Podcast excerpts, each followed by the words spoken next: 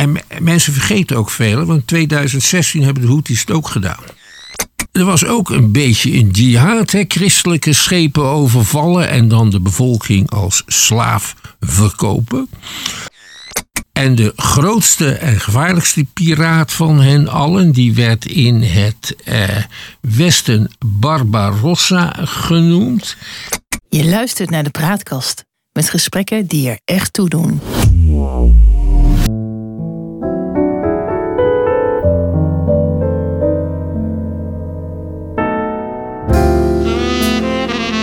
Welkom bij de Praatkast.nl. Dit is een aflevering van het Geheugenpaleis. Mijn naam is John Knierim en samen met historicus Han van der Horst maken we deze podcast. De geschiedenis herhaalt zich nooit, maar rijmen doet hij vaak wel. En dat gegeven gebruiken we in het Geheugenpaleis om dieper in te gaan op de actualiteit en om zo te ontkomen aan de waan van de dag en om tot de kern van het nieuws te komen. Terwijl op de Rode Zee de Houthi-rebellen, ondanks de aanvallen op hun installaties door de Amerikanen en de Engelsen, doorgaan met hun beschietingen, worden in het eh, westen van Afrika schepen gegijzeld door piraten. Han, eh, komt dat nou allemaal door die vermalendijde oorlog in de Gazastrook? Nee hoor, dat van die uh, Houthi wel, maar van de Nigerianen niet, want die doen dat al heel lang. Wij denken dat zeeroverij aan het begin van de 19e eeuw wel was uitgeroeid, maar dat is Ja. helemaal niet het geval. In de Solozee tussen de Filipijnen en Indonesië is bijvoorbeeld heel gevaarlijk. Ja. Eh, voor de kusten van Somalië nog steeds en voor de kusten van Nigeria. Alleen kom je nu niet een of ander groot schip tegen met een kapitein met een houten been. Eh, maar overvallen ze je schip met, eh, met hele snelle speedboten die zeewaardig zijn enzovoort. Dus Ja. dat is de nieuwe aanpak. Ja, En, maar die, eh, maar die Houthi-rebellen hebben zelf toch ook wel eh, schepen gekaapt? Ja, die hebben er al een paar gekaapt. Ja. En er is bekendgemaakt pas nog dat vanuit een helikopter bootjes van de Houthi tot zinken waren gebracht door eh, de Amerikanen. Ja. Eh, dus die zijn eh, behoorlijk actief. Ja, hey, en die, die Rode Zee, hè, die ligt een beetje zo tussen Egypte, Soudaan, Eritrea en aan de andere kant Saoedi-Arabië en Jemen. Ehm, dat, dat is een belangrijke zee, hè? Het is een belangrijke zee omdat aan de noordkant het Suezkanaal is sinds 1870 naar Ja. de Middellandse Zee. En daardoor gaat nu 15% van de handel ter zee op schepen door de Rode Zee. En de Rode Zee die komt aan de andere kant uit in de Indische Oceaan via een heel smalle straat, de Bab el Mandeb. En juist in dat gebied is veel politieke onrust. Aan de ene kant van de Bab el Mandeb heb je Jemen met burgeroorlog en Houthi. Aan de andere kant heb je Eritrea, dat is op Noord-Korea na de naarste dictatuur ter wereld. Eh, daarachter ligt het onrustige Ethiopië. Er is een enorme grens met Soudaan. Dat is ook vechten en genocide en slavenhandel Ja. geblazen. Alleen aan de Saoedische kant is het eigenlijk rustig. Eh, maar ja, dat is ook een beetje de rust van het eh, graf. geschreëerd door de kroonprins die geen tegenspraak duldt. Ja, dat precies, ja. Maar ja, dat, dat, dat zorgt er toch wel voor op dit moment dat heel veel schepen van die grote rederijen, dat zijn er volgens mij zo'n 20.000 eh, per jaar, dat die nu om eh, moeten eh, varen. Dus dan Ja. gaan ze eigenlijk ja, onder Afrika langs. Dat is bij Kaap eh, de Goede Hoop, een hele fameuze Kaap eh, natuurlijk. Dat kost natuurlijk heel veel tijd en extra Ja. geld. Het kost heel veel brandstof. Het, kost eh 15 dagen, wat me nog meevalt trouwens Ja. voor die enorme reis. We moeten niet vergeten dat het Suezkanaal ehm, jarenlang gesloten is geweest in het kader van de oorlogssituatie tussen Egypte en eh, Israël. En toen moesten de schepen standaard allemaal omvaren. En wanneer was dat? Nou, dat was zo eh, in de jaren 70, eind jaren 60. Dat was ook heel kostbaar, want Egypte is eigenaar van het Suezkanaal en heft Ja. tol. Dus het Suezkanaal is een eh, hele grote bron van inkomsten. En het is essentieel voor Egypte eh, dat de vrije doorgang tot dat kanaal Ja.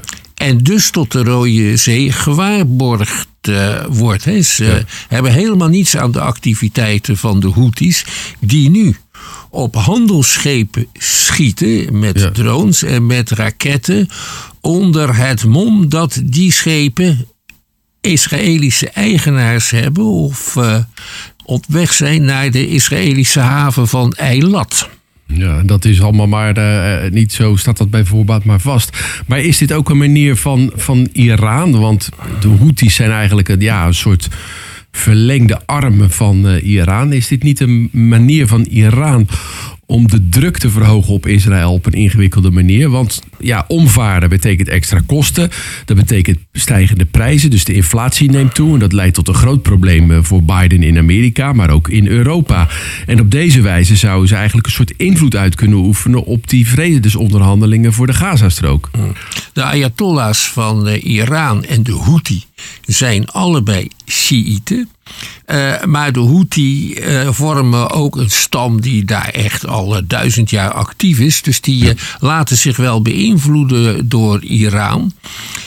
maar ze voeren toch wel hun eigen beleid. Dus er zit een behoorlijk gedeelte eigen wil en overtuiging in dat ze nu deze um, raketten en drones afsturen op de grote Satan. Maar, maar dat, dat is dan om, om op een bepaalde manier dan invloed uit te oefenen via Amerika op, op dat conflict. Ja. Ja, en ook om schade te doen. Gewoon puur zuiver schade te doen. En je moet je voorstellen wat er gebeurt als er een supertanker een voltreffer krijgt. Ja, dat, dat gaat helemaal mis. Ja, die stoppen nu ook eh, met varen, las ik de afgelopen dagen daar eh, in de buurt. Want dat is natuurlijk eh, geen feest als dat in de brand vliegt. Ja. Eigenlijk uh, zonder scrupules uh, vallen ze dat, uh, dat aan. maar piraterij en het beschieten van schepen, dat is niet iets nieuws, zeg maar. Nee hoor, dat is al duizenden jaren oud. De Romeinen hadden er bijvoorbeeld veel last van. Echt waar, joh? Was dat toen ook al het? In het oostelijk gedeelte van het Middellandse zeegebied. Daar waren heel veel piraten actief. Die overvielen ook dorpen, verkochten de bevolking uh, als slaaf. En zelfs Julius Caesar is wel eens door een uh, stelletje Cilicische piraten. Cilicië, dat ligt in het gebied waar uh, de het zuidelijk Turkije Syrië ontmoet. Door Cilicische piraten gevangen genomen. Toen heeft hij een grote bek opgezegd en gezegd: Weet je wel wie ik ben? Ik ben minstens 50 talenten waard. 50, talent is 6000 drachmen. Drachm is een dagloon. Ja. Um, en dat zijn die gasten daarna natuurlijk ook gaan eisen. Ze hebben twintig talenten gekregen. Ondertussen ging Caesar enorm tegen ze tekeer en hij commandeerde ze en zei: En als ik vrijgelaten word, dan laat ik jullie allemaal kruisigen. Dus dat hebben daar gedaan, of niet? Ja, inderdaad. De piraten hebben erg gelachen. Maar ze zijn uiteindelijk allemaal door Caesar gekruisigd. Hij liet ze wel van tevoren de keel afsnijden. Wat met Jezus niet is gebeurd. Als een soort ja, genadegebaar. En hij had toch ook wel lol met ze gehad. ja. hey, de, het maar dat is. ja, en, ja. Uh, nou, de Middellandse Zee is altijd, nou altijd, tot begin 19e eeuw een piratenzee geweest. Uh, want op de zuidelijke kusten was de bevolking tot de islam bekeerd. Ja. En uh, ja, er was ook een beetje een jihad, hè? christelijke schepen overvallen en dan de bevolking als slaaf verkopen. En tegelijkertijd laten weten. Uh, in hun thuishavens dat er ook losgeld betaald kon worden. Heel veel Nederlandse zeelui in de Gouden Eeuw zijn daar het slachtoffer van geworden. Zoveel dat in heel veel haven- en vissersteden uh, er potjes bestonden waar zeelui dan elke week een bedragje instortten. En als ze dan tot slaaf gemaakt werden, dan konden ze worden vrijgekocht. Een soort verzekering à la, van la lettre eigenlijk. Nou, de verzekeringswezen van Nederland is onder meer daaruit voortgekomen. Ja, bijzonder. Hey, en wat je eigenlijk ook vertelt is dat uh, die Noord-Afrikanen um, ook heel veel uh, Noord-Europeanen tot slaaf hebben gemaakt. Hoeveel zijn dat er geweest dan zo'n beetje? er wordt geschat over een periode van twee eeuwen ongeveer een miljoen. En, en hoeveel mensen uit Afrika zijn slaaf gemaakt geworden? Nou, er veel meer. Ja, dat waren er veel die, meer. die twee perioden, dat wordt wel geschat op, eh, op 15 eh, miljoen. Ja. Maar goed, die, En hebben die Noord-Afrikanen al hun eh, excuses gemaakt Nee. voor, voor Nee. die slaven, slavenhandel van de Noord-Europeanen? en, nee, en Turkije ook niet. En die, Nou, dan wordt toch wel tijd dat ze dat gaan doen. Want eh, wij lijden daar nog elke dag onder dat eh, onze voorvaderen slaaf zijn gemaakt. Ja. En ik verwacht eigenlijk toch ook wel een paar herstelbetalingen van Turkije dan. Ik ben nog niet klaar Oh. met mijn verhaal. Al die piraten, in die waar we het net over hebben, die voeren onder de vlag van de Ottomaanse sultan. Ja. En de grootste en gevaarlijkste piraat van hen allen, die werd in het eh, Westen Barbarossa genoemd. Oh ja. En hij heette eigenlijk Kair ad-Din, maar het was een Griek. En die heeft het gebracht tot admiraal van de hele vloot van het Ottomaanse Rijk. En als er nu een Turks oorlogsschip op de eh, vaart langs zijn standbeeld, hè, dat staat aan de Bosporus, dan lost dat oorlogsschip twee saluutschoten. Dat zouden wij eens moeten proberen met Michiel de Ruiter. Ja, of als ik elke dag het Piet Heinplein eh, overrij, eh, dat, dat, dat gaat dan fout. Hey, en dat, het is, daar is maar opvallend weinig protest tegen van de Noord-Europese landen tegenover deze. Ja, dat is toch een afzichtelijk gebaar. Ik denk dat dat eh, Barbarossa-beeld eigenlijk zo snel als mogelijk neergehaald zou moeten gaan worden, of niet? Ach wel, nee joh, dat is toch leuk, dat soort standbeelden en dit soort tradities. Dat moeten wij ook blijven doen. Ja. Maar Ja. ik moet er wel iets bij vertellen. Ja. Als jij als Nederlandse zeeman opgepikt werd eh, door deze barbarijse zeerovers, dan had je natuurlijk kans dat je galeislaaf werd of stenen moest hakken of zo. Maar je kon ook zeggen: ik wil mij tot de islam bekeren. Vandaar die jihad eigenlijk die Ja, er was. En eh, dan ja. mocht je toetreden tot Ja. de coöperatie van de piraten. Dus de grootste en de gevaarlijkste barbarijse zeerovers. Dat waren eigenlijk Nederlanders, ervaren mensen die echt, nou ja, op zee bij, bij kans geboren waren. Hè? Bijvoorbeeld Simon de Danser. En je had Ja. er een die heette het Boefje van Akersloot. Ja. En eh, dan was er nog iemand die heette gewoon Jansen. En die heeft nog een aantal IJslandse dorpen ontvolkt en op de slavenmarkt eh, verkocht. En dan had je Klaas Compaan. En dan, eh, ja, dus die woonde in Salé. Dus er waren heel veel Nederlanders die zich eh, bij die zeerovers aansloten. Want neem Simon de Danser, die had een heel paleis met een harem. En een, eigen, en een eigen vloot. Later is hij overgelopen naar de Frans, is hij toch vermoord. Wat een mooi verhaal. Dus de Nederlanders liepen in die hele, eh, ja, in die hele eh, eh, eh, ja, zeeroverij ook een beetje voorop. Eh. Eh, ja, behoorlijk. Kijk, en je hebt natuurlijk ook officieel toegestaande zeeroverij. Dat Ja. heet kapen. Ja. En eh, kapen doe je met schepen van de vijand. En schepen van andere landen laat je met rust. Dan heb je een speciale vergunning voor. De watergeuzen hadden bijvoorbeeld allemaal een vergunning van Willem van Oranje. Want die was prins van Oranje om Spaanse schepen te plunderen. Zo. En eh, nou, die hadden ook een papier bij zich waar dat op stond. Met eh, de handtekening en het zegel van de prins. Dat is Kapen.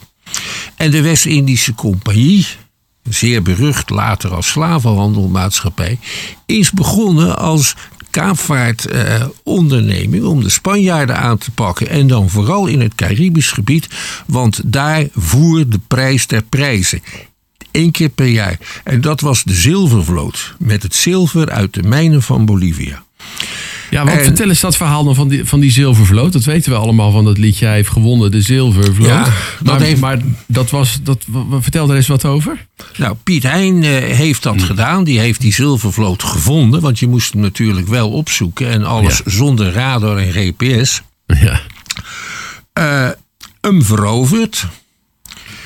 Eh, en eh, naar Nederland gebracht. En dat geld is deels, eigenlijk een klein gedeelte van dat geld, is gebruikt voor het beleg van Den Bosch door prins Frederik Hendrik. En Den Bosch was onneembaar omdat het omgeven was door moerassen. En met het geld van de zilvervloot kon Leegwater dijken laten aanleggen en molens bouwen. Toen is dat moeras drooggelegd en de stad veroverd. En de, de Oranjes hebben ook een heleboel gekregen, kwaliteiten qua. En de bemanning kreeg zo weinig dat ze er een opstand in Amsterdam uh, voor die, hebben begonnen. Maar die zilvervloot was eigenlijk ook roof, uh, roofwaar. Ja, dat was ook roofwaar. Van over Piet Hein het volgende. Ja. Piet Hein was de eerste Nederlandse vloogtvloogd uh, die een praalgraf kreeg. In mm. Delft, in de kerk. En dat was hem beloofd. En daarna, zoals het zo vaak gebeurt in Nederland en toen ook al, kwam de overheid niet met geld los. En toen heeft zijn weduwe gedreigd dat ze zelf het praalgraf zou betalen. Ja, ja. En dat ook heel erg duidelijk zou maken. Toen zijn de hoogmogende heren toch maar met centen over de brug gekomen. Ja, ik begrijp het.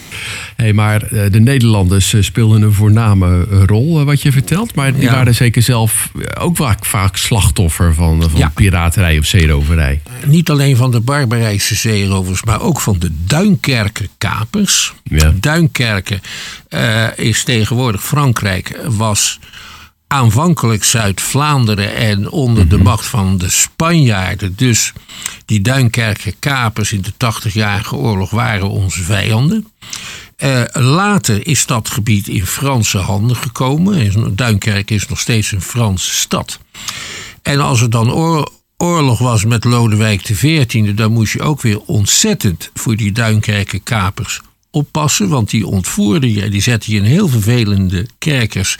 En dan kon de familie losgeld betalen. De belangrijkste en bekendste kaperkapitein uit Duinkerken is Jan Baert. Ja. In het Frans Jean Bart. En dat is in Frankrijk nog steeds een nationale held. En er zijn heel veel cafeetjes en zo naar hem genoemd. Ja, dus dat is ook iets wat eigenlijk niet meer kan in deze tijd, zou je zeggen. Dit was, uh, ja. Maar dit was een heel gebruikelijke manier van, uh, van oorlog voeren. Ja, hey, en, en um, later, in, bijvoorbeeld in de, in, in, in de 19e eeuw, uh, ging dat ook gewoon allemaal door. Want toen, ja, toen werd de, de scheepvaart toch ook wat meer gemotoriseerd op enig moment. Er kwamen misschien kanonnen aan boord die wat makkelijker te bedienen waren. Uh, ja, dat is ook zo. En dan, uh, maar dan worden er ook heel worden de, de marines van de grote Europese mogendheden worden beter en effectiever. Ja. En die konden dat dan ook uh, de kop indrukken. Althans, die ouderwets zeeroverij met grote schepen. Ja, hey, en, en wat, wat, wat, wat, wat leren we daar nou eigenlijk van? Moeten we het maar gewoon een beetje ja, uh, elke keer als het wat gebeurt, uh, een beetje een tegenactie nemen? Moet je onderhandelen? Moet je groot geweld toepassen? Moet je pap en nat houden? Wat, wat, wat, wat, wat, wat waren eigenlijk de lessen van toen?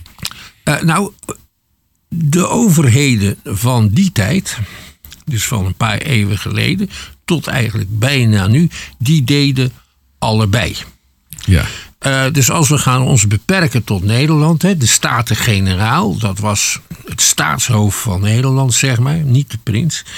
Uh, die wel probeerde dan wel verdragen te sluiten met de heersers in de Middellandse Zee, de dij van uh, Algiers vooral, ja. en de, de bij van Tunis.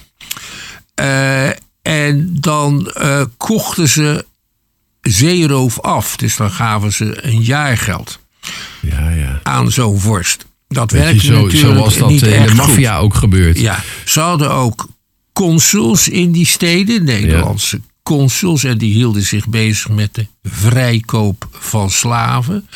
Uh, de eerste Nederlandse ambassadeur in Turkije, dat was Cornelis Haga. Die had dat ook speciaal als opdracht meegekregen. Ja, ja. Dus dat deden ze. Diplomatie? Uh, ja, en ze gingen zo nu en dan sloegen ze erop. Michiel de Ruiter heeft bijvoorbeeld wel eens een reis gemaakt door het Middellandse zeegebied en daarna naar Afrika. En die uh, ging tot de aanval over. Uh, de eerste internationale expeditie van de Amerikanen, waarbij de mariniers hun eerste sporen verdienden, dat was een expeditie naar Tripoli Ja. In de tijd van eh, Napoleon, zo periode 1806-1807, hebben de Amerikanen onder leiding van een meneer Steven Decatur, als ik dat goed uitspreek, hebben daar eh, huis gehouden in Tripoli. Wat ze in het verhaal er meestal niet bij vertelde, is dat eh, inderdaad alle slaven, Amerikaanse slaven, werden vrijgelaten, maar dat de Amerikanen daar wel 60.000 dollar voor moesten betalen. Ja, ja. En er zijn ook allemaal straten en steden in, eh, in Amerika. Die heten Decatur, naar deze eh, grote held. Eh, de Nederlanders en de Engelsen hebben in 1815 wel eens gezamenlijk Algiers platgeschoten. ja. Maar het punt is, dat helpt een tijdje, maar daarna komen die piraten weer tevoorschijn. Dat is ook steeds gebeurd. En de piraterij Ja. in de Middellandse Zee is eigenlijk pas gestopt toen de Fransen Algerije veroverden, zo rond 1830. En, eh, en Tunis er later bij. ja. En, en, en wat was daar dan de reden voor dan dat dat stopte? Nou, de, de Fransen waren daar die waren de- aan de macht in Algiers, die beheersten dat. En die richtten ook behoorlijke bloedbaden aan als iets ze niet beviel. Ja, maar dat betekent dus dat, dat eigenlijk die hele piraterij en zeeroverij... die was dan staats georganiseerd dan eh, tot die tijd. Nou ja, dat was tot. Nou, staatsgeorganiseerd staat vond dat prima. En de dij die kreeg natuurlijk een deel van de buit. Ja, ja. En ook de mooiste slavinnen. En de allermooiste slavin, die stuurde die dan door naar de harem in Istanbul van de sultan. En zo is er een dame daar uit Martinique, slaveneiland in het Caribisch gebied, eh, terechtgekomen. Ze correspondeerde heel vaak met Josephine, de vrouw Ja. van keizer Napoleon. En haar zoon is begonnen met de modernisering van het Ottomaanse Rijk. Ja, bijzonder joh, dat Ja. eh, dat, dat gebeurde. hey, ehm, nou ja, pretje voorkomen van eh, zeg maar die, eh, die, die, die zeeroverij. Wat je nu ziet is dat die schepen eigenlijk ook in konvooi gaan varen... Ja. met dan oorlogsschepen ernaast. eh. Ja, dat is ook een ideetje uit de 17e eeuw. ja. En eh, Nou daarvoor ja, je hoeft natuurlijk geen hogere wiskunde gestudeerd te hebben om te denken dat dat misschien handig is. Eh, Ja, Net zoals maar je vogels en vissen ja. ook in, in, in scholen zwemmen. Vergis je daar niet in. De konvooien waren overigens de eerste belastingen, eh, de to- zeg maar nationale belastingen in de, in de Nederlanden. En dat moesten alle schepen betalen. En daar fin- financierde men dat dan uit. Maar daar is de wereld ook mee opgehouden. En pas in de, eigenlijk in de Eerste en de Tweede Wereldoorlog, Ja. toen de Duitsers met eh, duikboten onderweg waren, is dat konvooivaren herontdekt. Ja, dus Voor die dat tijd, ja, dat is ouderwets. Dat deden we vroeger in de tijd van de zeilschepen. Maar nu hoeft dat niet meer. En je ziet het nou die laatste 20, 30 jaar weer, eh, nu er in Ja. Afrika gewoon vaak eh, schepen weer Ja. gekaapt gaan, worden. Ja, en je ziet en- dat het weer precies hetzelfde is. Hè? Ja, Soms een beetje, soms geweld en soms poppen en nat houden. Hè? Heel, wat, heel wat reders hebben gewoon het losgeld betaald aan agenten in Dubai. ja. En, eh, Nou. en overheden ook. Ja, Eh, nou, nou wordt de Nederlandse regering eigenlijk gevraagd om die schepen te beschermen. Maar ik dacht dat er eigenlijk helemaal haast geen Nederlandse schepen meer waren. Omdat die allemaal onder Panamese of Liberiaanse vlag eh, voeren. Ja, maar dat, eh, ja. En daarom vind ik het ook onzin als een Nederlandse reder met schepen onder eh Panamese vlag bijvoorbeeld aan Nederland vraagt om eh, eh, militairen aan boord te zetten of zo. Dat moet hij dan maar in Liberia doen of in Panama.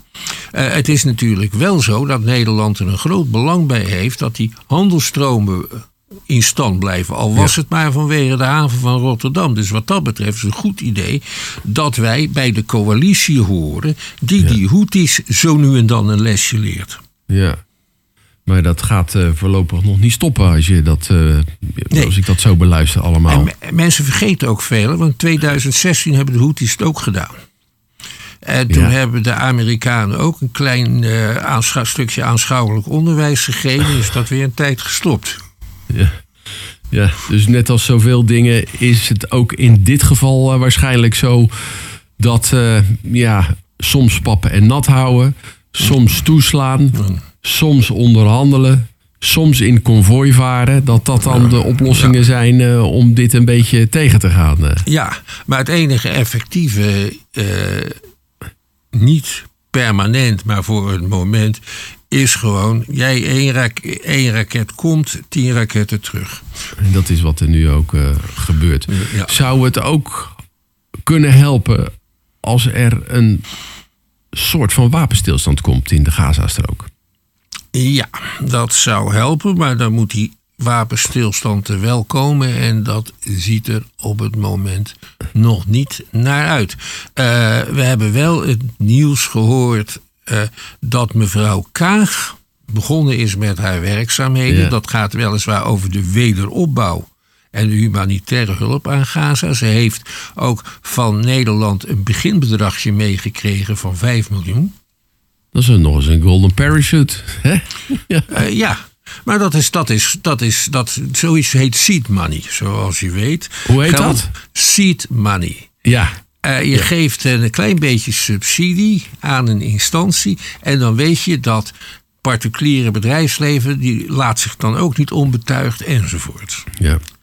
Hey, en, en zou het nou kunnen zijn dat uh, Netanyahu, die, waarvan ze velen toch zeggen, is eigenlijk een dead man walking, die is verantwoordelijk voor, voor, voor dus Mr. Security wordt hij altijd genoemd, dat verantwoordelijk voor de veiligheid van de Israël, dat heeft hij danig laten schieten, dat hij en zijn regering dit gebruiken, ook deze oorlog gebruiken om hun politieke lot nog wat voor zich uit te schuiven. Ja, die, die beschuldiging wordt inderdaad regelmatig geuit.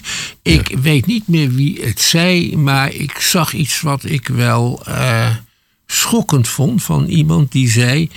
Uh, een Israëlische schrijver of politicus die zei. Uh, op 7 oktober is het falen van het Sionisme aangetoond. Ja. Want het doel van het Sionisme is de Joden een veilige plek te geven. Ja. En dat is niet gelukt. Ja, dat klopt, ja. Nou, het wordt er allemaal niet gezelliger op uh, in de wereld. En we zijn hier voorlopig uh, nog niet vanaf, Han. Nee. We moeten het hierbij laten, deze aflevering van het Geheugenpleis. We maken het in samenwerking met de Praatkast. En uitzendingen zijn dan ook te vinden op www.praatkast.nl. En abonneer je op onze podcast, dan krijg je automatisch een bericht als we weer een nieuwe aflevering hebben gemaakt. En dat is bijna elke week. En mailen mag ook naar info.praatkast.nl. Voor nu bedankt voor het luisteren en tot de volgende keer. Wees gelukkig, blijf gezond.